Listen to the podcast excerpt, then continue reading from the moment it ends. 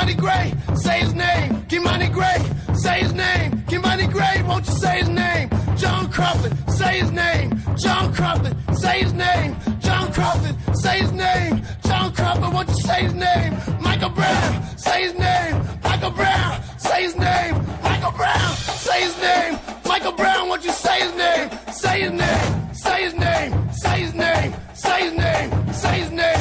Say his name. Say his name. Won't you say his name? Música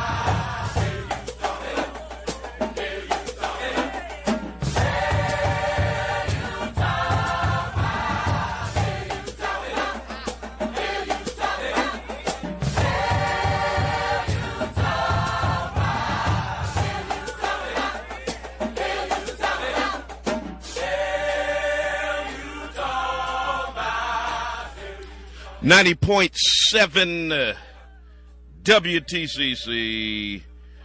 Good morning. Welcome to the spoken word. I'm your host, Bishop Talbert Swan II. And as usual, we'll be telling it like it is through cultural idioms and nuances that shape the order, ethos, and chaos of the African American experience. Words have their own vitality, they shape their own consciousness and create their own context for interpreting social and spiritual reality.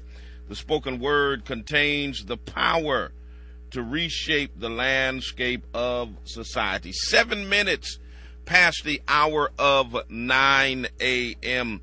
And I want to thank uh, Mr. Kenneth Barnett for bringing us up into the 9 o'clock hour uh, with the promise. You can hear the promise every Monday morning uh, from uh, 6 a.m. to 9 a.m., bringing you the best in gospel music. And um, my goodness, what a um, what a terrible day it was yesterday um, after um, hearing the news of um, the death of basketball legend um, Kobe Bryant, and um, the nation is mourning um, his tragic death and that of his daughter and the rest that were aboard that helicopter uh, that crashed in California. Um, many people are still in shock um, about what happened, and um, so I couldn't do a program today uh, without um, talking about Kobe, um, his life and his legacy, um, and what he meant um, to all of us. So we're going to talk about uh, Kobe Bryant. Also, uh, the NFL all of a sudden is um, saying that Botham Jean is everybody's child. Um, that they're so concerned now with the uh, with the death of or the or the killing by police of unarmed black people. They didn't care about that when Colin Kaepernick was protesting it. Now all of a sudden the NFL is inspiring change and Botham is everyone's kid and I'm going to talk about the hypocrisy of the NFL. Um, it's absolutely insanity. Uh, and then uh, there's a group, hopefully, we'll have time to get to this. I don't know if we will uh, with the other things that are on the plate today. Uh, but there's a group out there uh, called ADOS, American Descendants of Slaves. It's a hashtag uh, that you've seen on Twitter mostly, and um, a group that um, is supposed to be fighting for reparations, but uh, they're spending most of their time fighting other black people who have the same goal of getting repar- reparations for the descendants of enslaved Africans. And if we got time, uh, we'll talk a little bit about that. 413 736 2781. 413 736 2781 is the number here, connects me to you. Tell somebody that the bishop is on the air right now. We're streaming live. Uh, we're on uh, Facebook. We're on Twitter slash Periscope. We are on um, YouTube, and shortly we'll be up on the gram. So tell everybody uh, they can tune in. Also, you can tune in uh, at WTCCFM.org or at Hope Radio One, Hope Radio Number One dot org. All kinds of ways to tune in. But once again, 413 736 uh, 2781 uh, is the number that connects me to you. Do me a favor, rep your city, rep your town. If you're streaming live, let me know where you're chiming in from, what part of the country um, you're chiming in from. Would love to know uh, exactly where you guys are coming in from so we can give a shout out um, to wherever you are, okay? Uh, so do that for me. Don't touch that dial, don't switch that streaming service, nothing like that. We're going to be right back. Stay with us.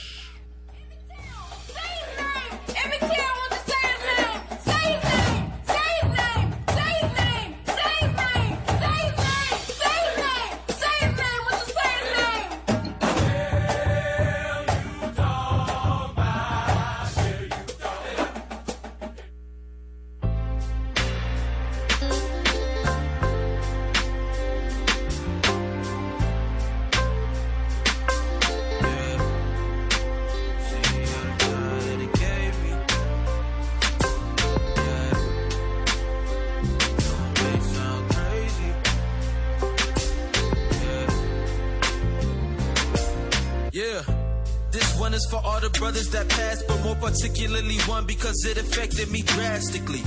I remember my sister gave me the call and I was in awe. Matter of fact, it felt the farthest from reality. She seen somebody post RIP with his name and I said I doubt it's the same friend I had since the seventh grade. She said I'ma call her sister and double check and called me back. Said he hanged himself in his room and had been there for days. Initially it didn't hit me, then it clicked and I remembered that I hadn't seen or heard from the homie all week.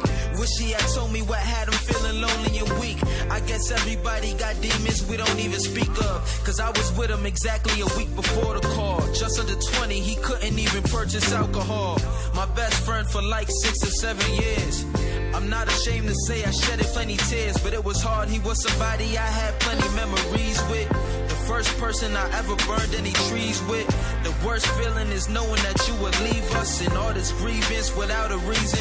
One of the first people to ever believe in me when it came down to it. You knew you could call me if you needed me. Cause that information I wouldn't have ever imagined. It's sad thinking about it. I ain't happy that it happened, but it made me. There was plenty times when I thought that it would drive me crazy. But looking back on it now, I see all the drive that it gave me. I learned more about why I am who I am on a daily. I know it may sound crazy, but I'm glad that it made me. Yeah, was born the son of a pastor. He was who I was named after. Matter of fact, I even got some of his characteristics. Both of us got messages for the people. I just do mine with rhythm on beat. He do his on the pulpit with scriptures. Well connected, respected in the community. Ever since I was little, I felt like there was some pressure on me. It started off with little stuff like when my folk brought us to church and then they forced us to get up and say a testimony. Getting older, had to watch how I acted in public. Cause people wouldn't hesitate to put that in discussion. Chatting like, isn't that the pastor's kid? I'm like, yeah, that's me. But please don't expect me to be exactly like my daddy. Don't discredit my family for how I am. I'm not a little kid no more, I'm now a man. And I ain't pointing fingers, I'm not trying to do no blaming at all. When it comes to how I came up, I wouldn't change it at all because it made me. There was plenty times when I thought that it would drive me crazy. But looking back on it now, I see all the drive that it gave me. I learned more about why I am who I am on a may sound crazy, but I'm glad that it made me. Yeah, glad that it made me. Yeah, glad that it made me. Looking back on it now, I see all the drive that it gave me. So I'm glad that it made me. Yeah, made me. Yeah, it made me.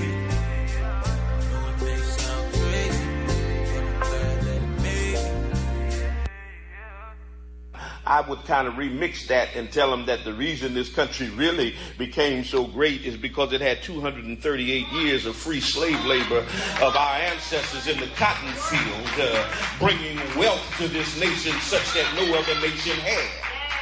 hmm Oh yeah, yeah, yeah, yeah. You, you got to understand. Some of us know that while the country claims to stand on the Puritan ethic of hard work, how you working? God help me in here today. In the big house, while we in the field. Uh-huh, uh-huh, uh-huh. Uh, it's the Puritan ethic of hard work, honesty, and thrift. Uh, uh, but no, it's the sweat, it's the blood, it's the labor, it's the tears of enslaved Africans uh, that you accumulated such huge fortune because you had free labor. Could you imagine how much uh, multinational corporations today would make if they didn't have to pay their uh, laborers nothing? Y'all ain't gonna help me now. They make huge profits right now paying folk less than a living wage. But can you imagine if they could pay them nothing? No check at the end of the week, no benefits. Come on. No health insurance, no days off, no vacation time, just free slave labor. And can I put a pause there and parenthetically and tell you it still exists today because as I read to you last week, uh, the 13th Amendment uh, of the Constitution said that there would be no slavery anywhere in America except for those that have been convicted of a felony, which means those that are now in prison are actually slaves. And so now you understand why black men can make up 13% of the population, but over 60% of the prisons because it's free slave labor.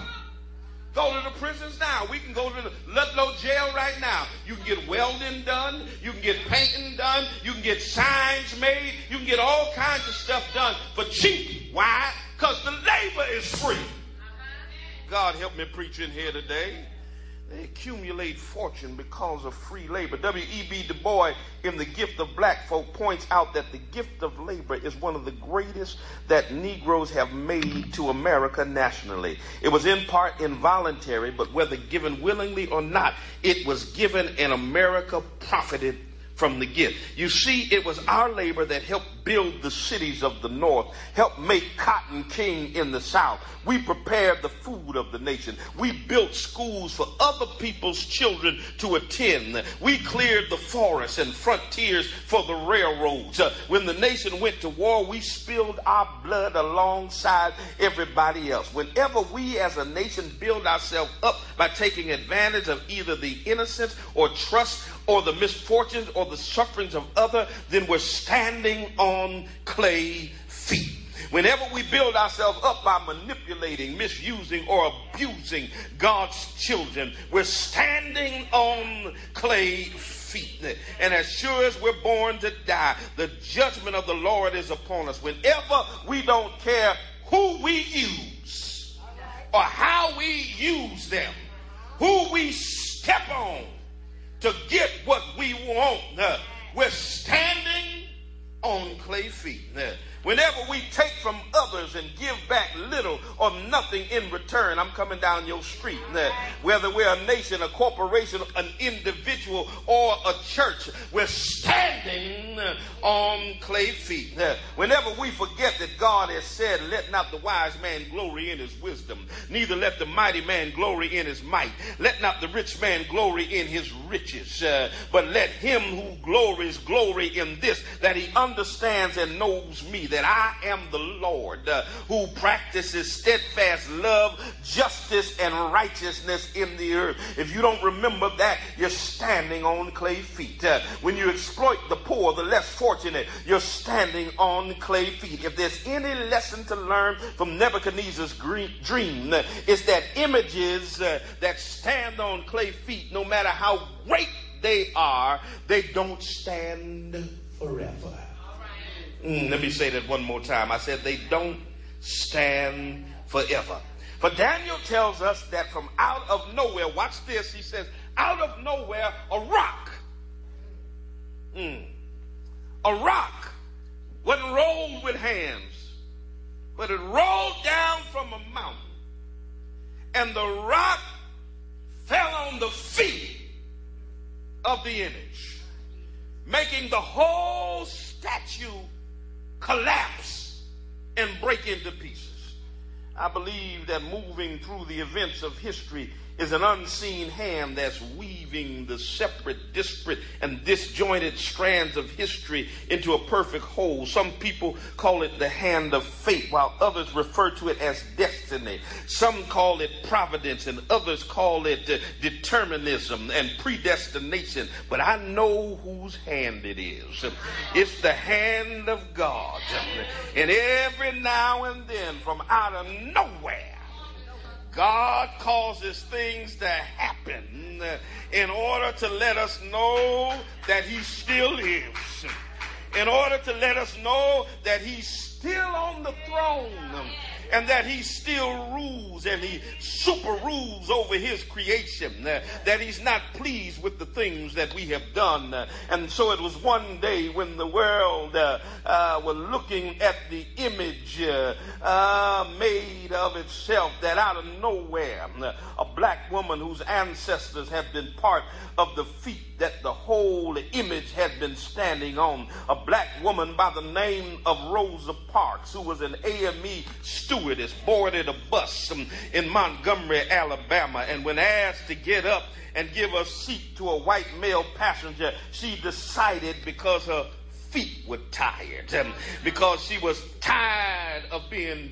buked and scorned, tired of supporting the huge military industrial complex, tired of being the last hired and the first fired, tired of a Jim Crow lifestyle, tired of being treated as if she had no rights while whites were duty bound to respect her that she wasn't going to move.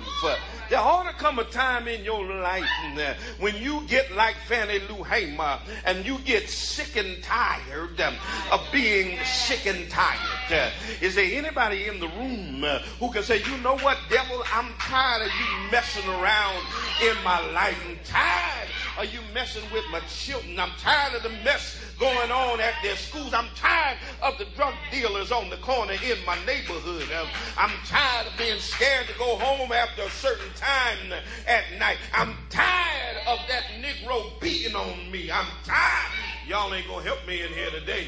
You got to get to a point in your life um, where you get tired of what's going on. Uh, and when you get tired of what's going on, uh, that's when the hand of God moves.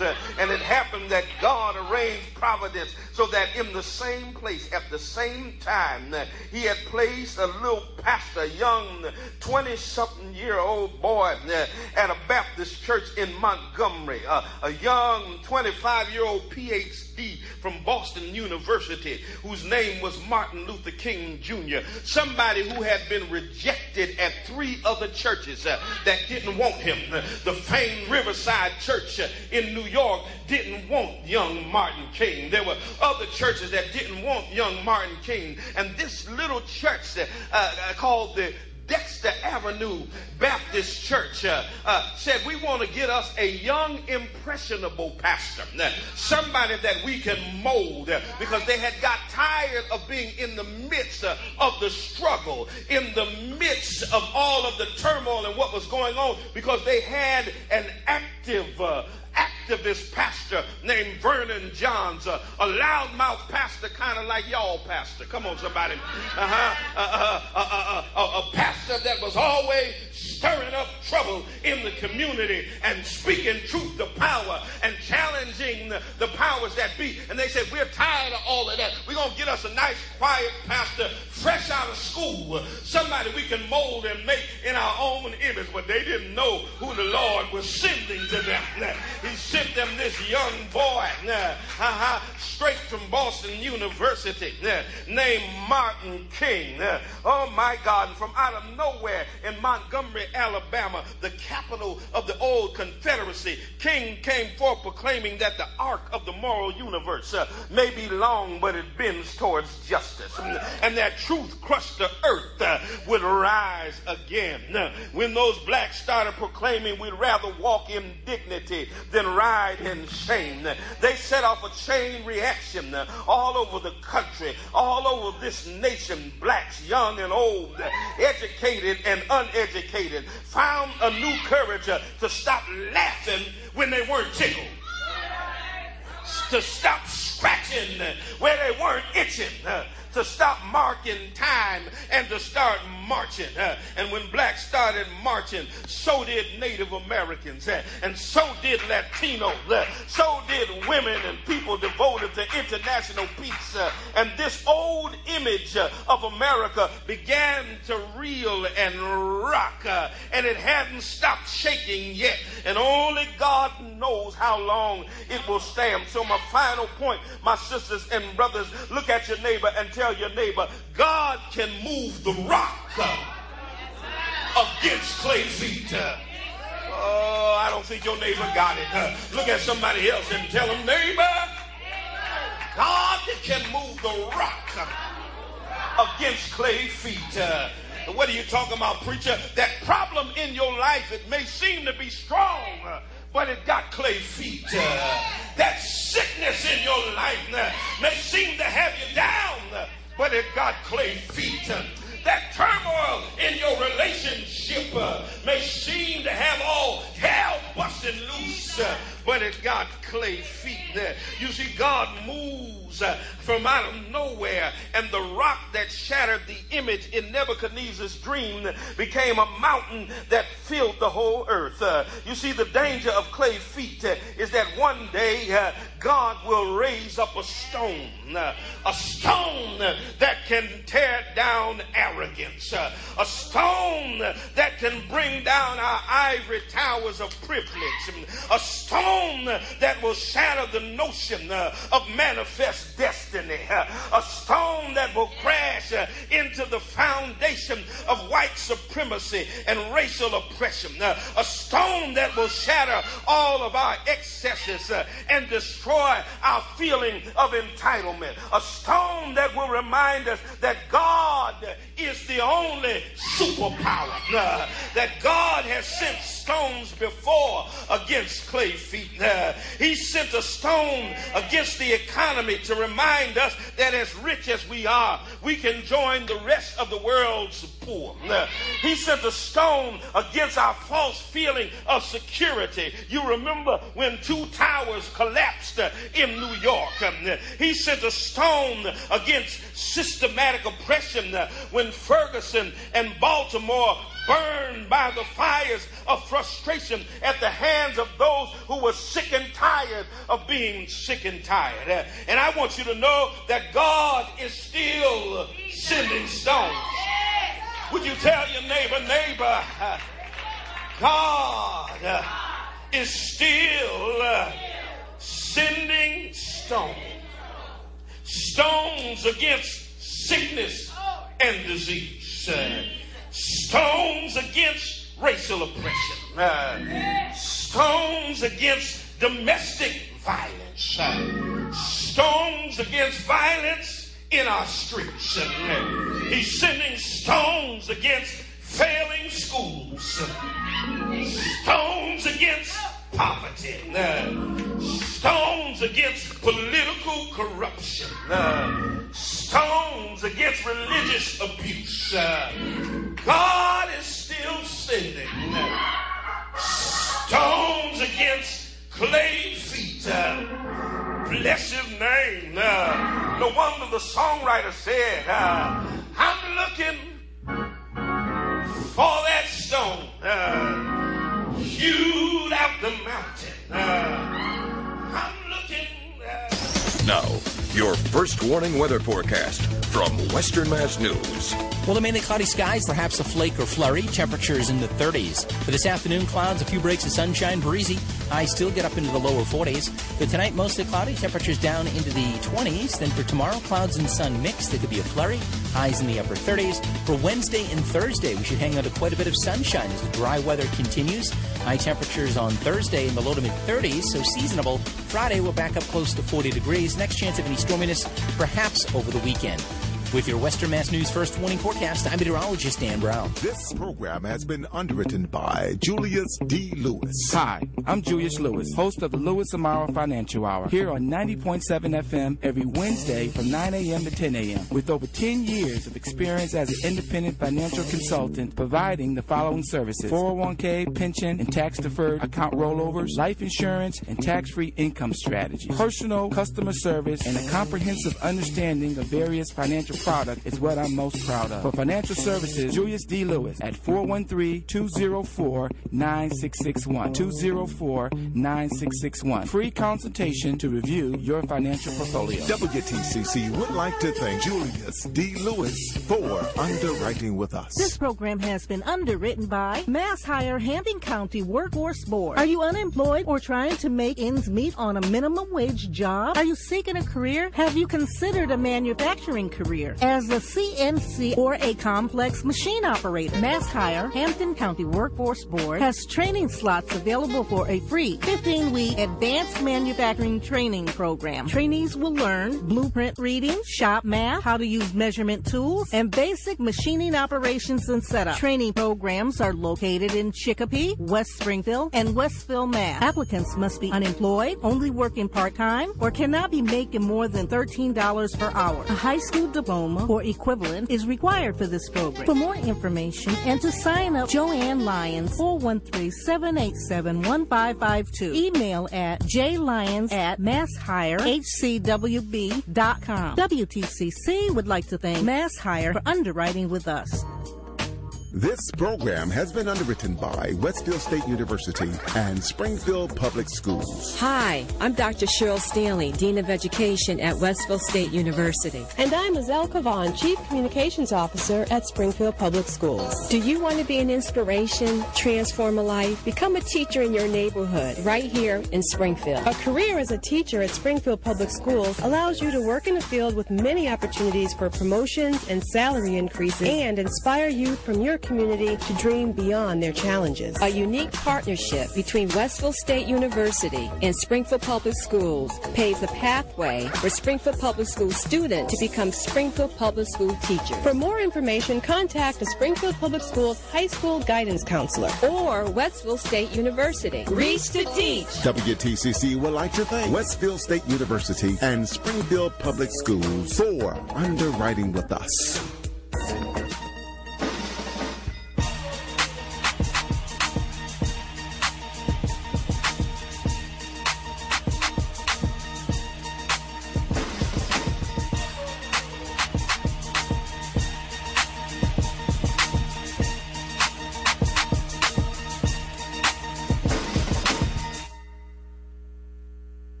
Ninety point seven WTCC. First, uh, let me let's um, we need a moment of silence um, in honor of Kobe Bryant. We're gonna do that right now. Moment of silence uh, in honor of the late, great um, NBA legend um, on a team that I didn't particularly like. Uh, my brother loves the Lakers to this day, uh, but certainly respected um, his talent and respected who he was. A moment of silence on behalf of Kobe Bryant, Gigi, uh, and all of the others that were aboard that helicopter.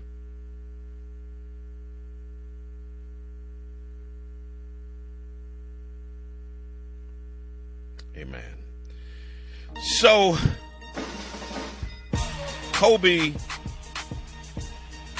was one of the um, early ones who made his leap um, directly from high school into the NBA. Um, that's how talented he was.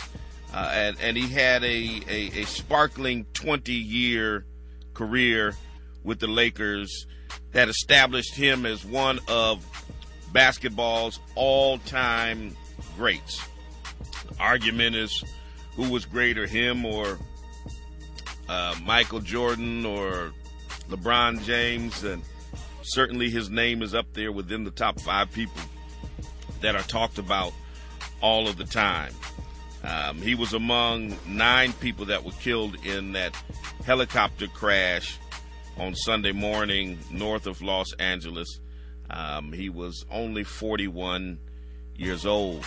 Um, tragically, that crash also killed uh, Gianna Bryant, 13 years old, second oldest of his four daughters, with his wife Vanessa. Um, they were going from the family's home to um, Thousand Oaks, 30 miles northwest of Los Angeles. Um, Gianna was a budding basketball star herself, and she was scheduled to play that afternoon um, with a game in a game with her team, who was coached by her father at his Mamba Sports Academy. Um, and of course, you know the news of his death rocked the nation. I was sitting at my kitchen table, um, and my son came running in the room because he just heard me saying, "Oh my God, oh my God, oh my God!" when it flashed on my screen um, the notification um, that Kobe had been killed. Good morning, caller. Good morning, caller. Oh, good morning, Reverend. Yes, you're on the air. Uh, how are you today? I'm good. Good, good. I'm great. I I am so excited to talk to you. I'm Lincoln White, and I've been talking at you on uh, on Twitter. You've been talking Uh, at me. Yes, sir. Yeah. Uh, I, I, I've been just. I'm so excited to have found you. All right, you, you want I you, you you want to make a point? Yes, yes. I'm sorry. I want to add my my my witness to your testimony that white evangelicalism is uh, is just white supremacy. Uh, I grew up in uh, in two different white Pentecostal organizations in Mississippi, and uh, the one of the first questions that led me astray was, "Why in Mississippi are there no black folks in my church?" Why? It blew my mind. yeah. Uh, which which which which denominations were you part of? Uh, I was in the uh, United Pentecostal Church, and I was also in uh, a small, small organization called the Associated Brotherhood of Christians. All right. Uh, and are you still part of uh, a Pentecostal movement? If so, which one? Absolutely not. Absolutely not. But I definitely agree. Um, um, much of white evangelicalism is definitely tied to white supremacy. Thank you for your call. Good morning, caller. You're on the air. Yes. Oh, I didn't mean to call you, uh, Brother Swan. I was trying to speak with you in a personal matter that I called and left at your church for the Bergen Circle thing. So Okay. I'll call you back. I'll give All you right. number after. Thank you. Sorry. Okay. Y'all can't call me on the air if you want to talk in private. 413-736-2781. Um, so, uh, you know, Kobe, Kobe, Kobe. Kobe won five NBA championships with the Lakers. Kobe scored 81 points in a single game. I, I mean, um, you know, he was he was just a mammoth figure uh, on and off the court. Uh, from the time he arrived in the league, I remember 1996. I was um, um, a young man, um, lifelong uh, fan of basketball, played ball myself, and um, um, you know I remember when he was the 13th pick in the draft that year. Um, it was questionable what he was going to do, but uh, over the next 20 years, I mean, he earned 18 All Star selections, uh, uh, regular season MVP awards, uh, two NBA Final awards to go with his five championship rings. And so by the time he retired um, in 2016, um, after that last game, which was an unforgettable 60 point farewell game where he sat out the fourth quarter. Um, um, he, he had built an unmatched legacy, and I'm I'm from the home of basketball. I live here in Springfield, Massachusetts.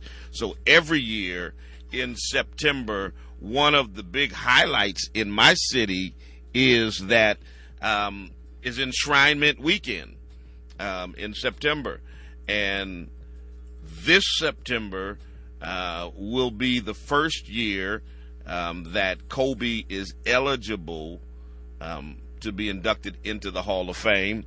And if he lived, um, he would have been, he will be posthumously, uh, but he'll definitely be elected on the first ballot. His first time being eligible. There's no doubt that he's going to be um, in the Hall of Fame. Um, the the Lakers retired both his jersey numbers um, that he wore over two 10 year stretches. He wore number eight and then he wore number 24.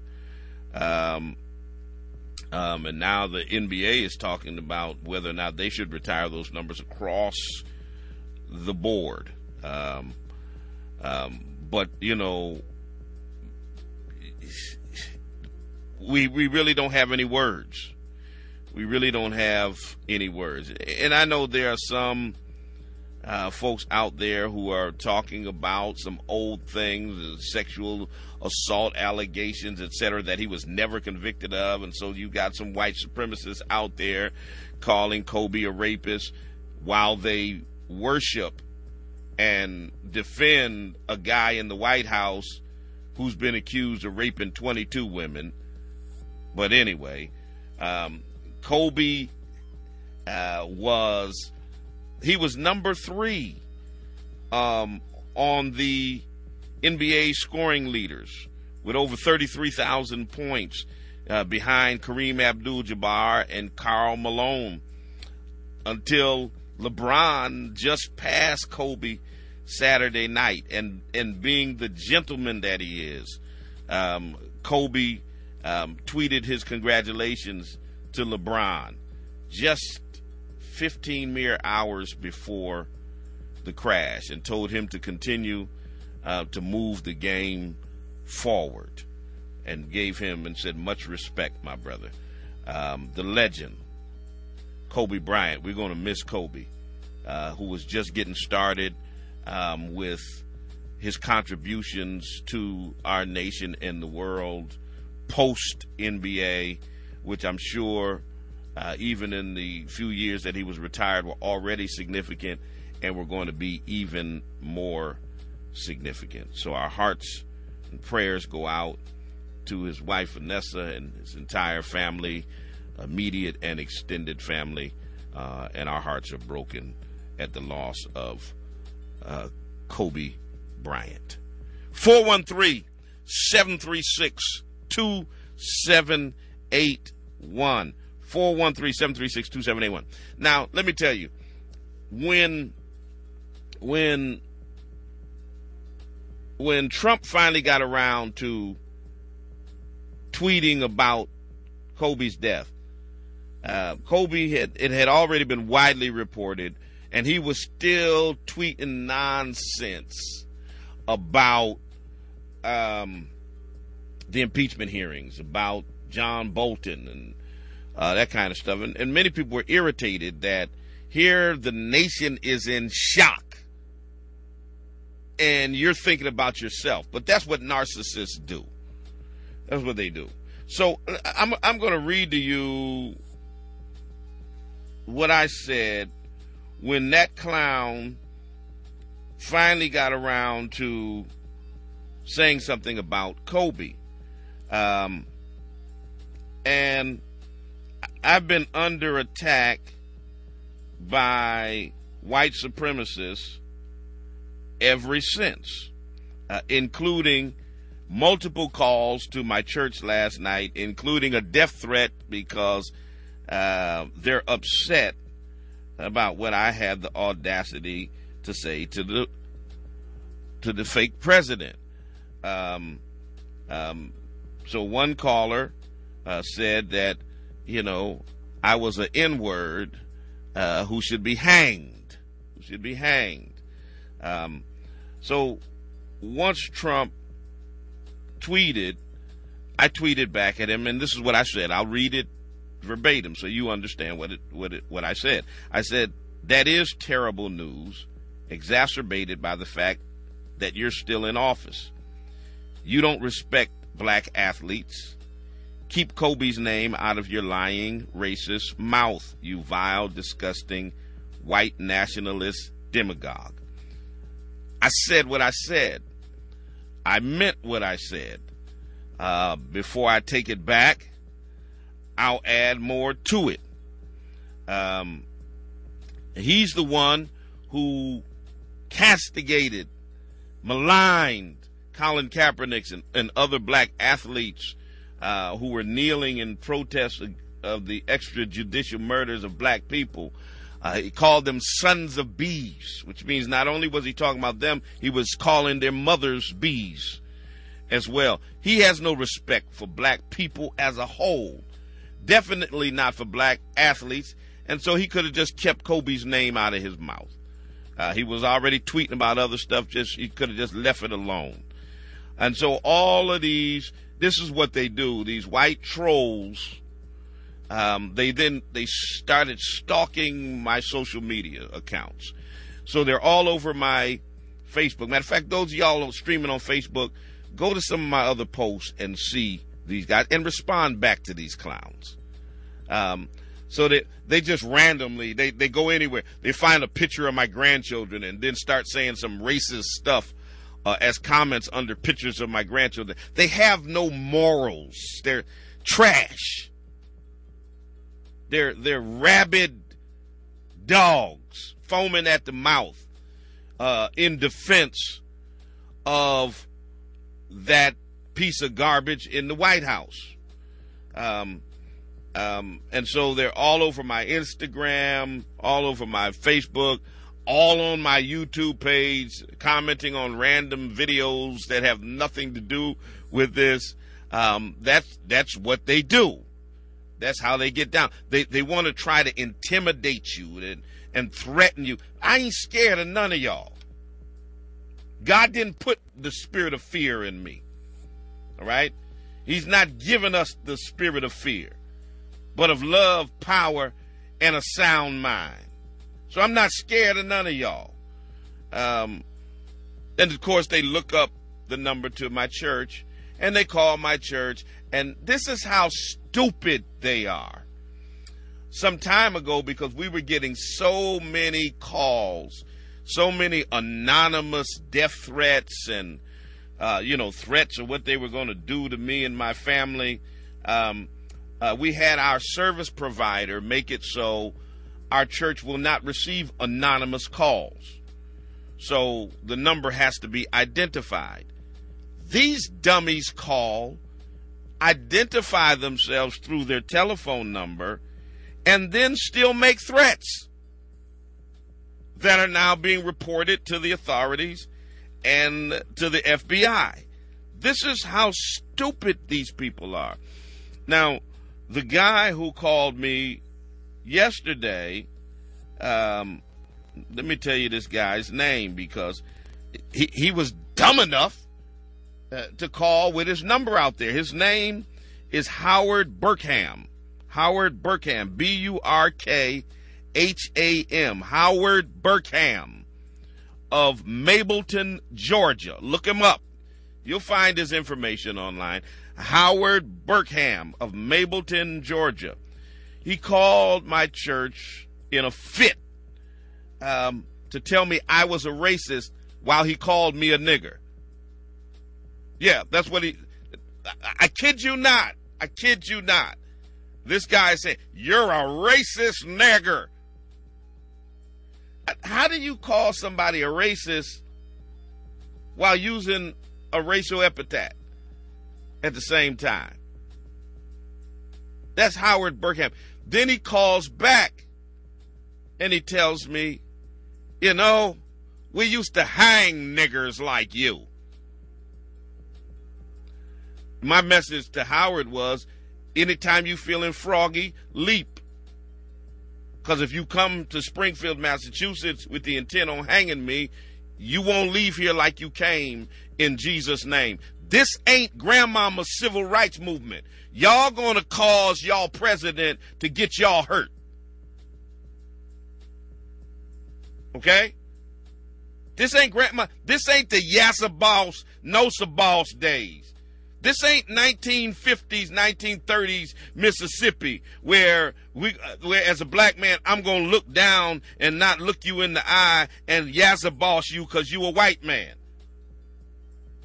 That's not the day we're living in. And y'all gonna cause, let Trump cause y'all to get hurt. I'm saved, not soft. Okay? And y'all can't bastardize scripture with folk who know the scripture. You're not going to turn the other cheek to me and tell me that it's my Christian duty to allow you to run over me and to abuse me and to harm me. No, I, I'm, I'm a Nat Turner kind of preacher. I believe in the Malcolm X philosophy. Get along with everybody. Respect everybody. Be peaceable to everybody. But if somebody puts his hands on you, send them to the cemetery. I believe in that. And I promise you, if you call yourself trying to hurt me or mine, you're not going to get another cheek. It's not going to happen. But these these these folks have lost their minds. When, they say they want to make America great again, they, that, that's what they want. They want to take us back to the 1940s and 50s, uh, where where we were subject to them and we were scared of getting lynched. And no, no, no, no, no, no, no, no. Listen. I'm trying to tell you, white supremacists who keep stepping to me for your own good. I'll be tried by 12 before I'll be carried by six. And if you don't know what that means, figure it out. But this whole thing where you think you can silence a black man, you can punk a black man, you can mass threaten a black man into oblivion and think you're gonna shut me up, it's not gonna happen. Okay, so for all of the Howard Burkhams and white supremacists out there who think your little scare tactics are working, you got the wrong black man. The wrong one. Before I'll be a slave. All right? I'll be buried in my grave and go on with my Lord and be free. 413 736 2781. I'm telling you, family, keep your head up, be vigilant. These people are crazy. But I live in the land of Smith and Wesson. Y'all ain't the only ones who believe in the Second Amendment. The difference is we believe in it not to start a race war, but to defend ourselves against scum like y'all. Good morning, caller. You're on the air. Good morning, sir. How are you? I'm good. How are you? I'm well. Just a, a commentary, a point, just want to point out here. Isn't it something that these same so-called Christians and evangelists said everything they wanted to say about Barack Obama, President Obama? It was freedom of speech. But when we say the things that we have the right to say, we don't know our place. Oh yeah, we uppity. You know, you know, all of a sudden, uh, all of a sudden, things that were in Scripture all along, they're now wanted to apply. Now all of a sudden, you're supposed to pray for the president. You're supposed to Yeah. obey the president. You're supposed to respect the president. But none of them scriptures applied for the eight years that the black man was in office. Not one, not one time. And it's just, and and then then I used to teach, and I taught the burbs, and they can't understand why so many of their children have so many issues. They don't know what to believe. Their parents are such hypocrites to have the audacity to go to church and turn around and hate. That's why they join these cults and they do drugs. They're so confused because they don't know what to believe. I mean, I literally have these white evangelicals who call my church, tell me I need Jesus. I'm going to pray for you, you nigger. I mean, I mean, and they see no contradiction between telling me uh, I'm a nigger, uh, but they're gonna pray for me that I receive Jesus. Now, no, see, I don't, I don't want the, the white Republican conservative Jesus that allows you to call black people the N word and do everything that you do and still think that you have salvation. That that ain't the Jesus I want no parts of. Well, and and they still have these images of Jesus, you know, with the blue eyes and the yellow hair. They need the Gutenberg Bible and find out, or, or take some trips to Europe to some of these cathedrals where they show the Christ Child and the Madonna as she truly, as they really are. That it's just, it's it's it's just a throwback. You know, when I was younger, I used to read books by James Baldwin and other authors, and wondered, you know, how people could be so evil. Yet here we are in this day, and it's like we've never progressed.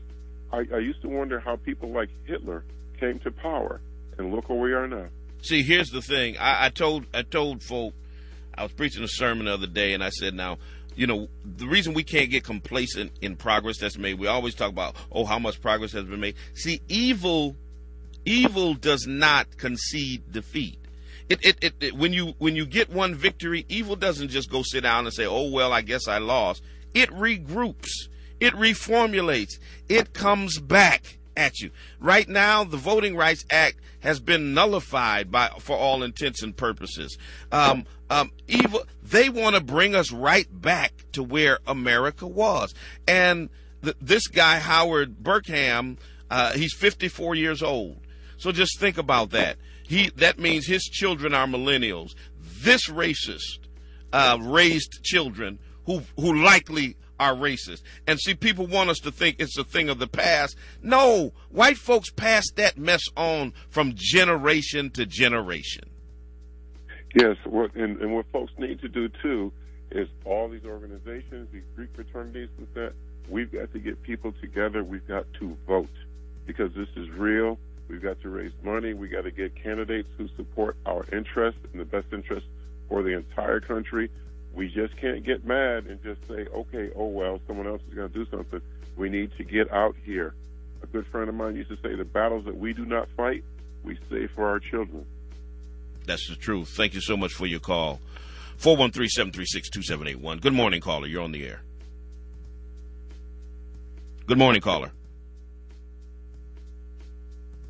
Going once, going twice. All right, 413 736 2781. Uh, on September 6, 2018, a Dallas police officer, uh, Amber Geiger, claimed that she mistakenly entered Botham Jean Jean's apartment, believing it was her own, uh, leading her to shoot and fatally kill him as he ate ice cream on his own couch. Uh, the NFL, who had long maligned Colin Kaepernick and other black athletes for having the audacity to protest the unjust murder of black people by police, took to Twitter a few days ago to post a tribute, to post a PSA to Botham Jean, who was a um, Harding University graduate. Uh, they, they, they sent out a PSA supposedly to shed light on and bring attention to the Botham Jean Foundation. Um, it got its message out there using the hashtag everyone's child. Everyone's child was the hashtag. Everyone's child. It started trending worldwide.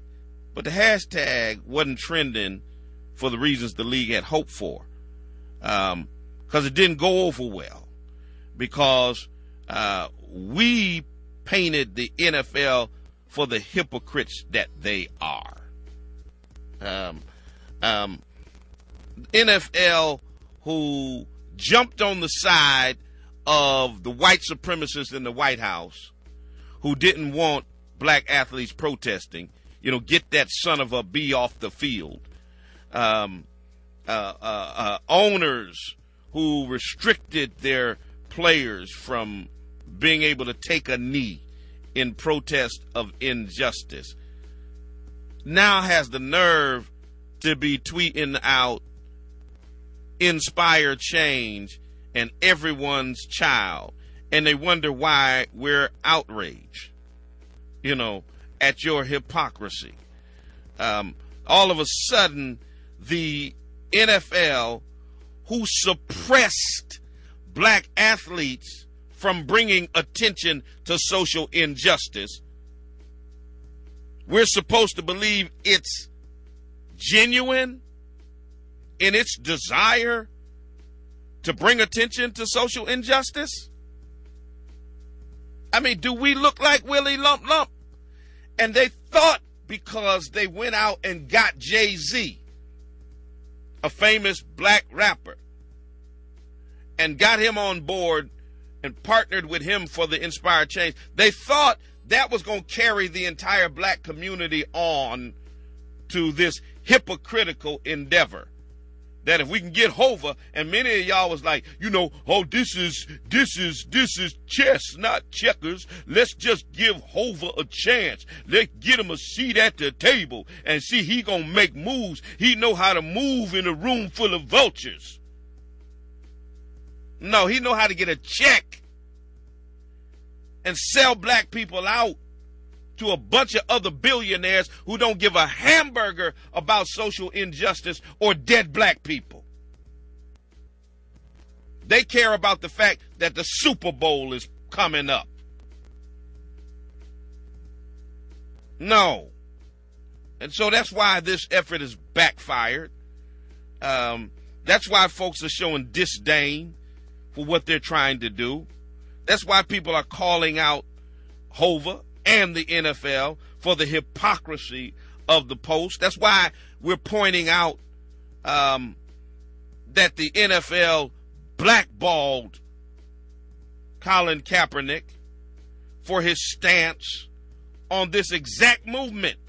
You blackballed a black man, basically banned him from the NFL to this day because he stepped out against social injustice, and now you want us to think that you're concerned about the very thing that you blackballed and banned Colin Kaepernick for?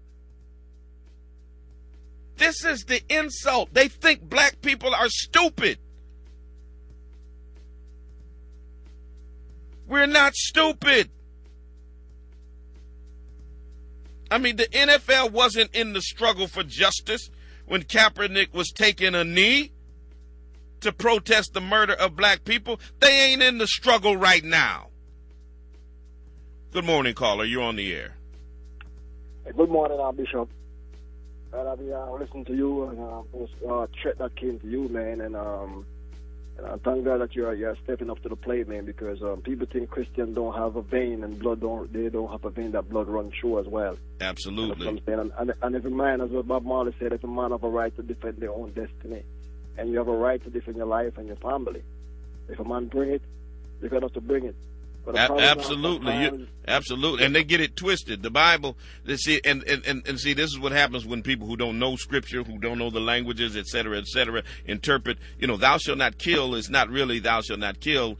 Uh, uh, the proper transliteration is "Thou shalt not murder," um, and there's a difference between killing somebody in self-defense and murdering somebody. So if you come at me or mine and I'm defending myself or my family, I got the right to kill you graveyard dead and still be a Christian.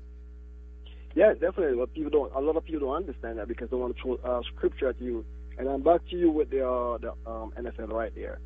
That's what they these so-called white um they do over and over again. When, when the black um came up with an idea, what they do they they fought against it and then they you know what they do they repackage it and, and gave it to us like it's theirs. And they need to stop. You know. So continue to do the work, man, and be blessed. You know, and be safe. All right, thank you. Sometimes, some, sometimes you have to watch us even for your own black folks, man, because those are the ones that the so-called white. Because we, Oh, you're absolutely right. There, there are a lot of black sycophants out there who are, uh, you know, ready and willing to sell us out for some butter biscuits. All right, man. Bless up. All right, thank you for your call. Good morning, caller. You're on the air. Yes, hey Talbert, how are you? This is Bishop Swan. You're on the air. Yes. Hi, can you hear me? I can hear you. All right, perfect. Um, honestly, uh, I just wanted to say once again, thank you so much for your work. And it is, you know, I remember you once saying that America, make America great again means make America white again. With all these people that are getting so furious at you, you are proving their point. I, I mean, I mean, I mean, how how ironic is it that that they get incensed at me calling out racism? Um, flip the script. Malcolm said, Malcolm X said, uh, they call you racist for pointing out their racism, um, and so they call me to call me a racist while being racist at the same time. How do you call somebody a racist and a nigger at the same time? It, it doesn't even make sense. It's an oxymoron. it's an oxymoron. And this is not the first time it happened to you. have said, I mean, I've seen the letters or people are like MAGA, nigger, calling you this and call, you are proving their point. So uh, it doesn't make sense. Why are you mad, right? And again, it just all goes back to white privilege 101. Oh, you're, you're absolutely right. And, and, and, and the thing is, it's, it's like, it's, it's a how dare you spirit. Like, like, I'm white. How dare you challenge me on my bigotry? And how dare you get uppity, Negro, and challenge uh, the president that we like? You know, I, I mean, like the, a previous caller said, they maligned Obama for eight years. They ignored all of the scriptures that they're pulling out today to try to tell us that Trump is sent by God and we ought to obey him and all that foolishness. That that didn't exist when Obama was president. And it's this this white privilege that causes them to be flabbergasted that a black man has the audacity to call them out. And here's the thing, here's the problem. The most dangerous black man on the planet for them is a free black man that they can't control, they can't silence, and they can't take anything away from.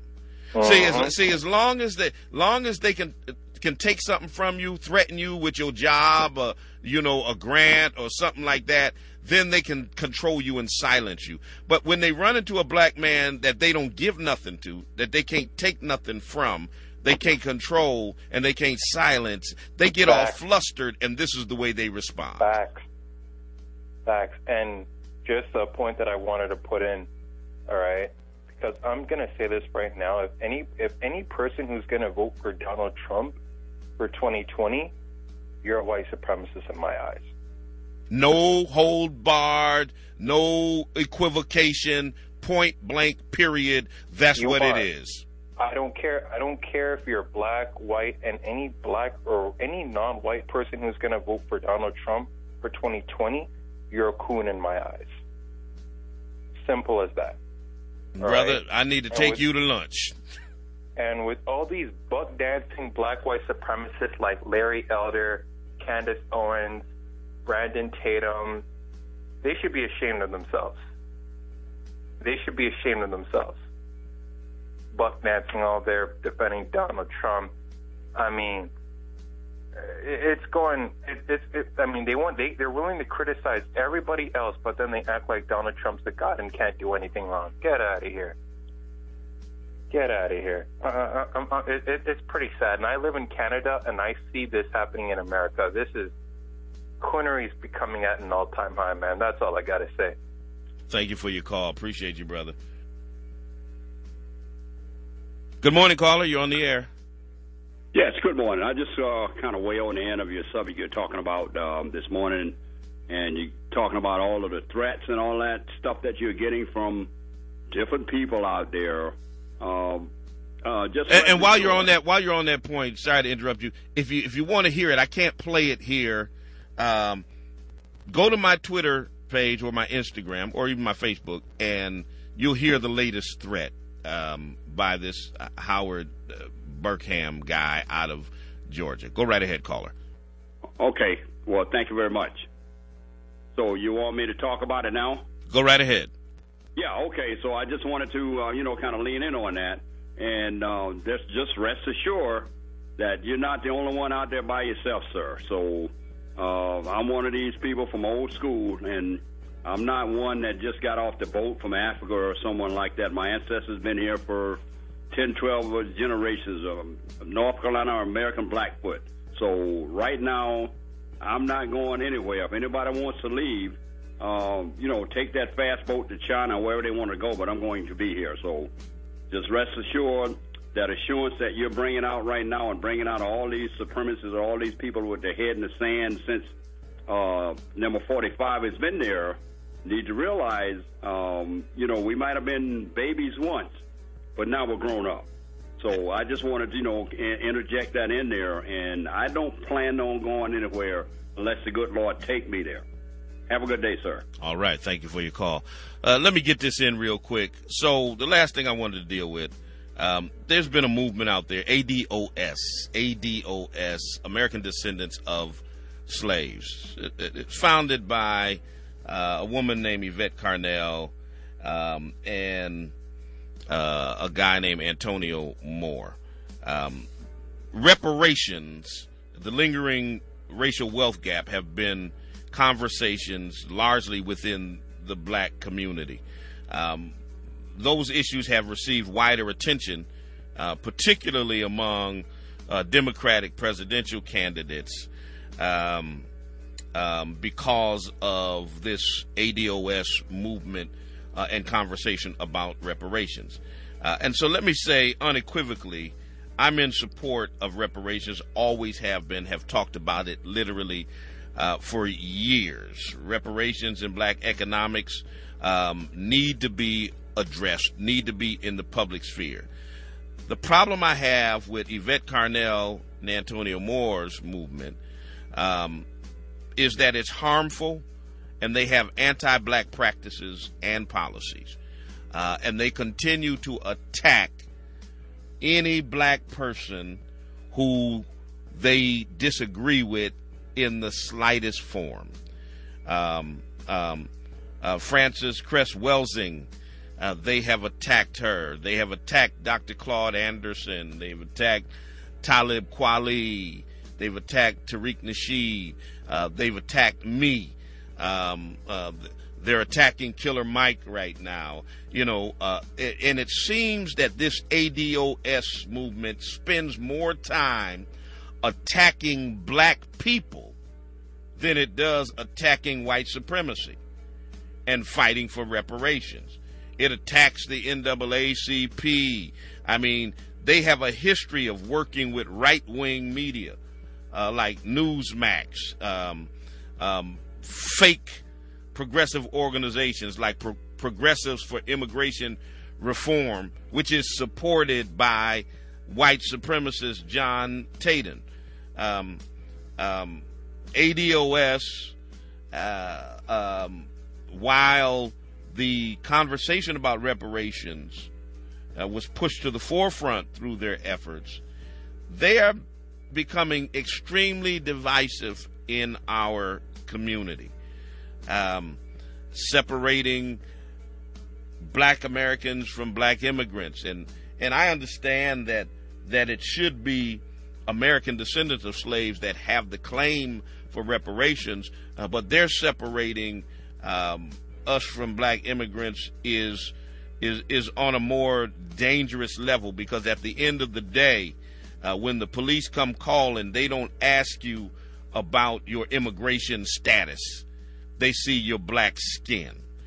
Um, um, now they they claim to be outspoken advocates for reparations, but they won't support uh, H.R. 40, the Commission to Study and Develop Reparation Proposals uh, for African Americans, a bill that was sponsored by Representative Sheila Jackson Lee. Um, they initially supported the bill, but now they're pushing for the bill not to be um, supported. And I can go on and on with, with the dangers of this particular movement. Uh, one of them is under their proposal, it would require black Americans to provide slavery documents before having access to reparations or even affirmative action. Um, many African Americans who are descendants of slaves won't be able to provide this documentation. A lot of documentation doesn't exist, you know, um, uh, for them. And so, consequently, this slavery papers requirement uh, would open the door for government scrutiny of family records, um, exclusionary practices. Um, it would knock out a number of people who are descendants of slaves, but who can't prove it with slavery documents. I'm not with that. Um, ADOS leaders and their minions swarm and attack people on a consistent basis. They refuse to work with established black reparations organizations like uh, N'COBRA that's advocated for reparations for decades on behalf of African Americans. Um, they frequently attack black historians, black scholars, black activists, black leaders with this online harassment, um, which is what they're doing to me right now. And, and, and, and let me tell you, it's for petty reasons. They started attacking me. Tariq Nasheed is having what he calls a foundational black Americans conference um, in June. And he posted a flyer. I liked his post. That's all I did. I put three fire emojis under his post, and ADOS attacked me like rabid dogs because they have an ongoing feud with Tariq Nasheed. So I guess it's uh, if you like anything that my enemy posts, that makes you my enemy. So because they don't like Tariq Nasheed and they look at his foundational Black American conference as competing with their ADOS conference, uh, I became the enemy by liking his post. I support black people who are doing positive things. And if FBA is going to bring attention to the need for reparations and the conversation about how foundational black Americans or descendants of slaves are treated, then I'm supporting them. I can support ADOS as well. It's not pick one or the other. That's y'all beef. That ain't my beef. So that's the whole foundation of their attack on me is uh, you supported uh, a post of somebody we don't like. We don't need that type of childish, infantile black leadership. And here's the problem. Instead of the leaders of ADOS telling their minions and their followers, hey, back off the bishop. This this ain't worth it. This is nothing to attack them on. They jumped on the bandwagon and started. Antonio Moore and Yvette Carnell jumped on the bandwagon and started attacking me as well. So I joined in with Talib Kweli, uh, who who started a hashtag that said ADOS is trash. And of course, we know he didn't mean Af- American descendants of slaves. He's talking about this group led by Yvette Carnell and Antonio Moore. So I posted the hashtag once they started attacking me, and now it's, oh, Bishop Swan is calling all the black descendants of slaves trash. No, I'm not. Stop it. Cut it out. Cut it out. Stop trying to spin the narrative. I'm calling a group that attacks black activists who have the same goals that they have, that attacks iconic figures in the black community like Dr. Frances Cress Welsing, like Dr. Claude Anderson. I call that group trash. That's what I call trash.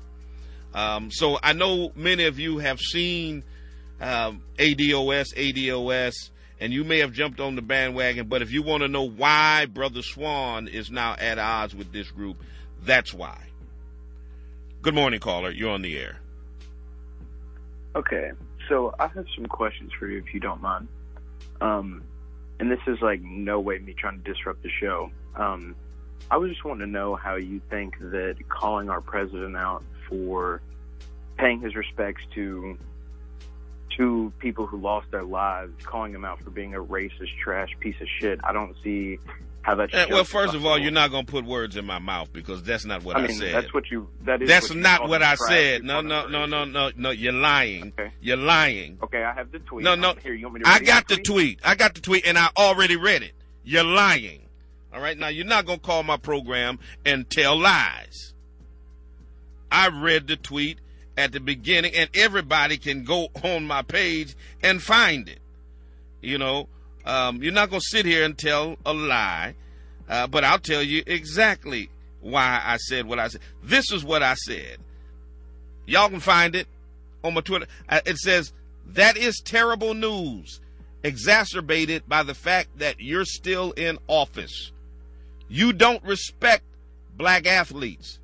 Keep Kobe's name out of your lying, racist mouth, you vile, disgusting, white nationalist demagogue. Nowhere did I call him a POS. You're a liar, caller. You're a liar. All right? You ain't gonna call here and tell no lies. Uh, and I said what I said, and before I take it back, I'll add more to it. It's, it's plain and simple. Donald Trump does not respect black people. He does not respect black athletes. He calls black athletes sons of bees. Let me, but, but, but, but above that, let me tell you what Kobe Bryant had to say about Trump. Since you're upset that I called him out for his disingenuous, hypocritical condolence toward Kobe's family, he should have just kept his mouth shut. This is what Kobe said about Trump. And I quote A POTUS whose name alone creates division and anger, whose words inspire dissension and hatred, can't possibly make America great again. Let me read it one more time. Since you're trying to distort my words, we'll once again read Kobe's words.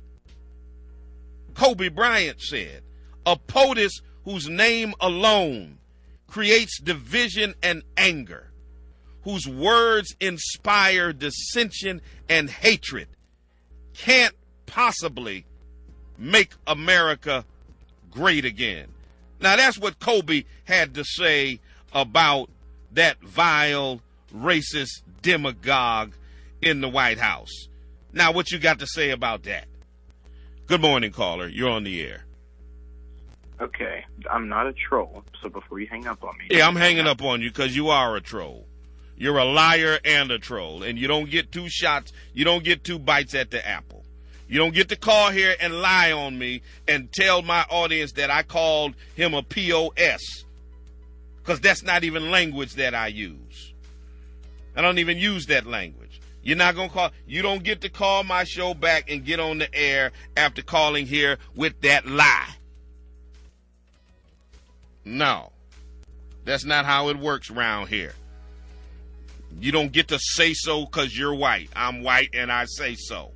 No, bruh. Not today. Not tomorrow.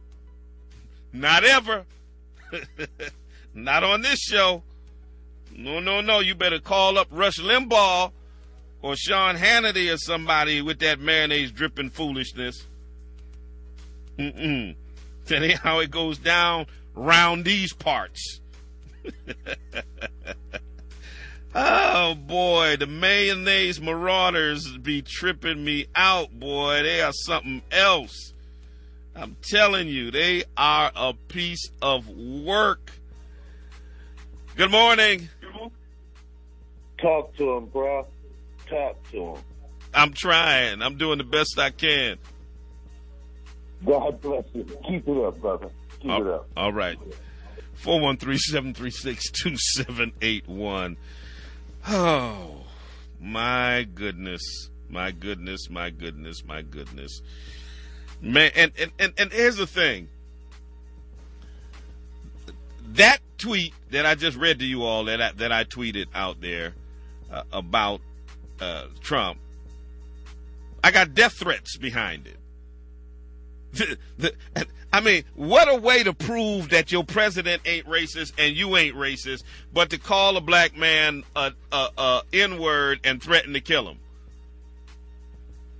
I mean, you guys prove my point over and over again, and then then you get others who then justify that behavior, who say, "Well, you know, uh, you deserved that call." What? I deserved for somebody to call me an N word and threaten to hang me? Now, anybody who agree, I don't care whether you agree with me politically or not, basic decency and humanity in you would say that's disgusting. To call a black man and call him an N word and threaten to hang him, basic human decency would say that's disgusting. Whether you agree with me or not, whether you like me or not. But to agree with it and say you deserve that call, you're just as much trash as the guy who made the call.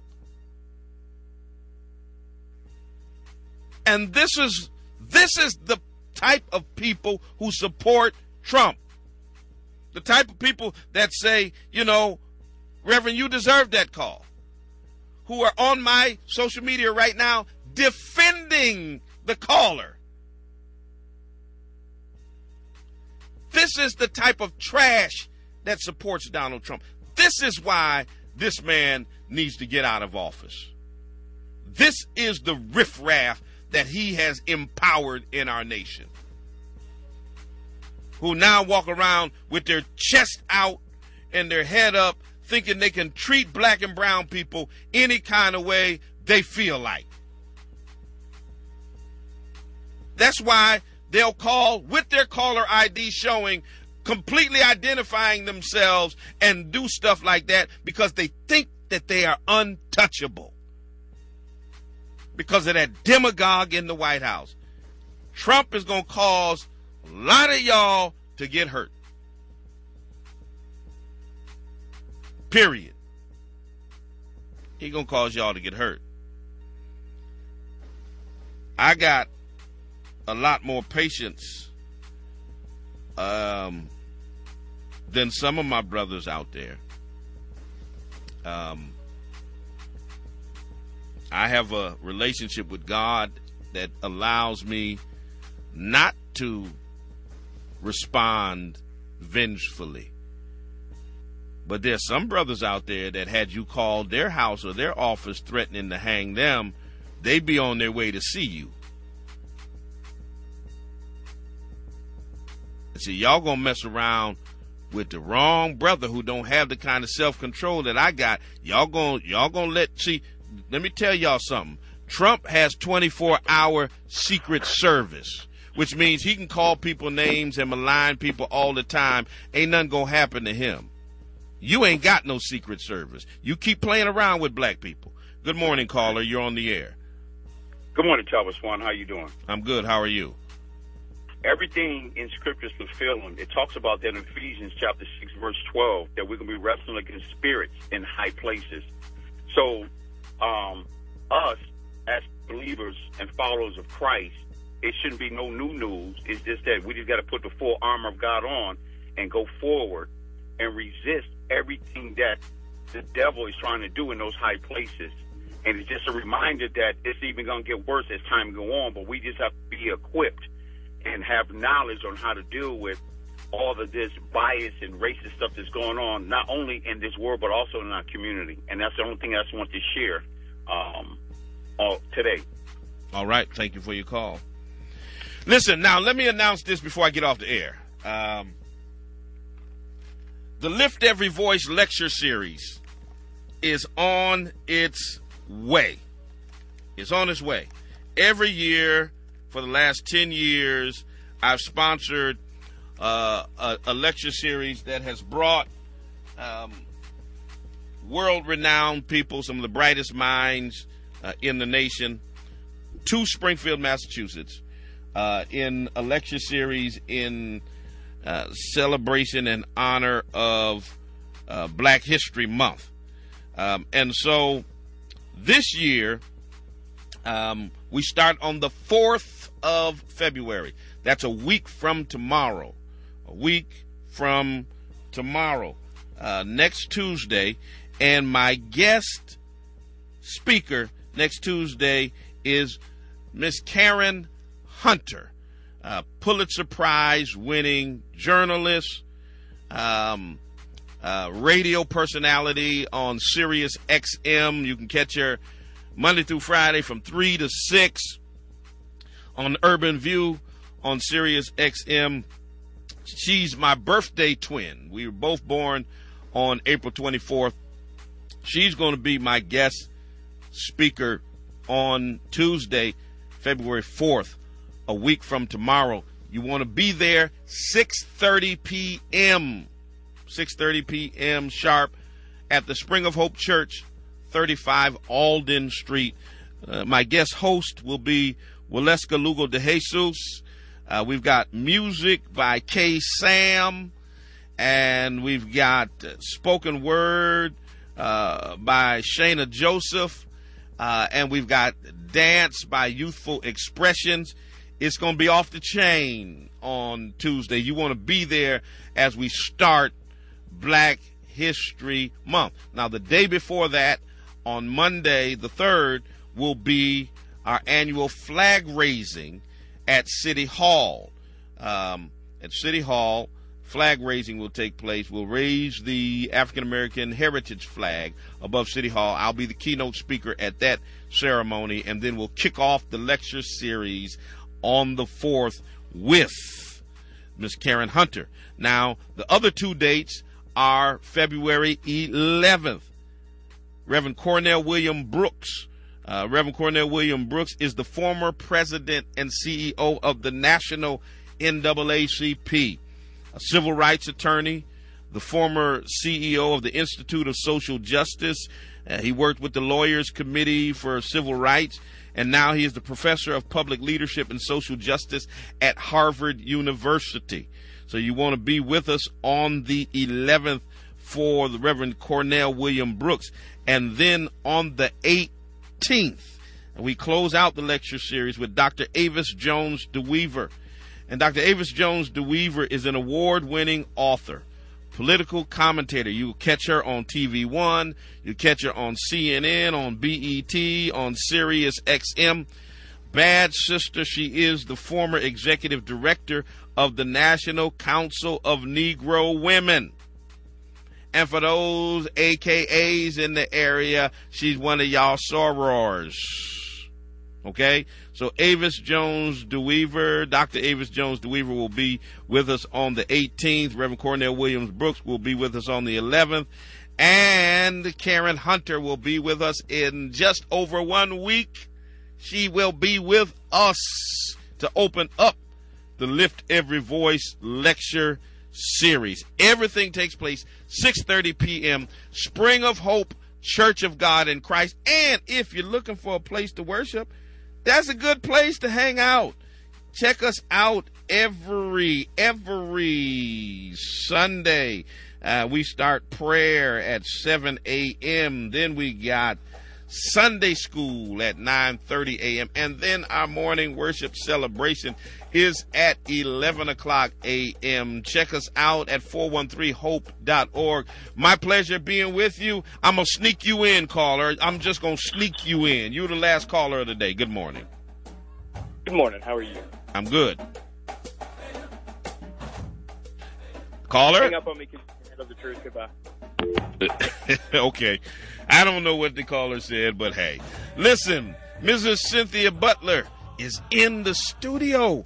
She's coming up next with mid morning jazz, great black music. Don't you dare touch that dial. Stay right there, okay? I got to get out your way. I got to go get me some breakfast. You know, I'm so upset Chef Rufus closed down, man. I, I need a good place to get me some some fish and grits. You know what I'm saying? But anyway, let me get on out the way. Um, uh, rest in peace, Kobe Bryant. Uh, our prayers go out to his family. Um, I hope you and yours continue to be blessed until the next time I talk to you and you talk to me. Always remember, God loves you, and so do I.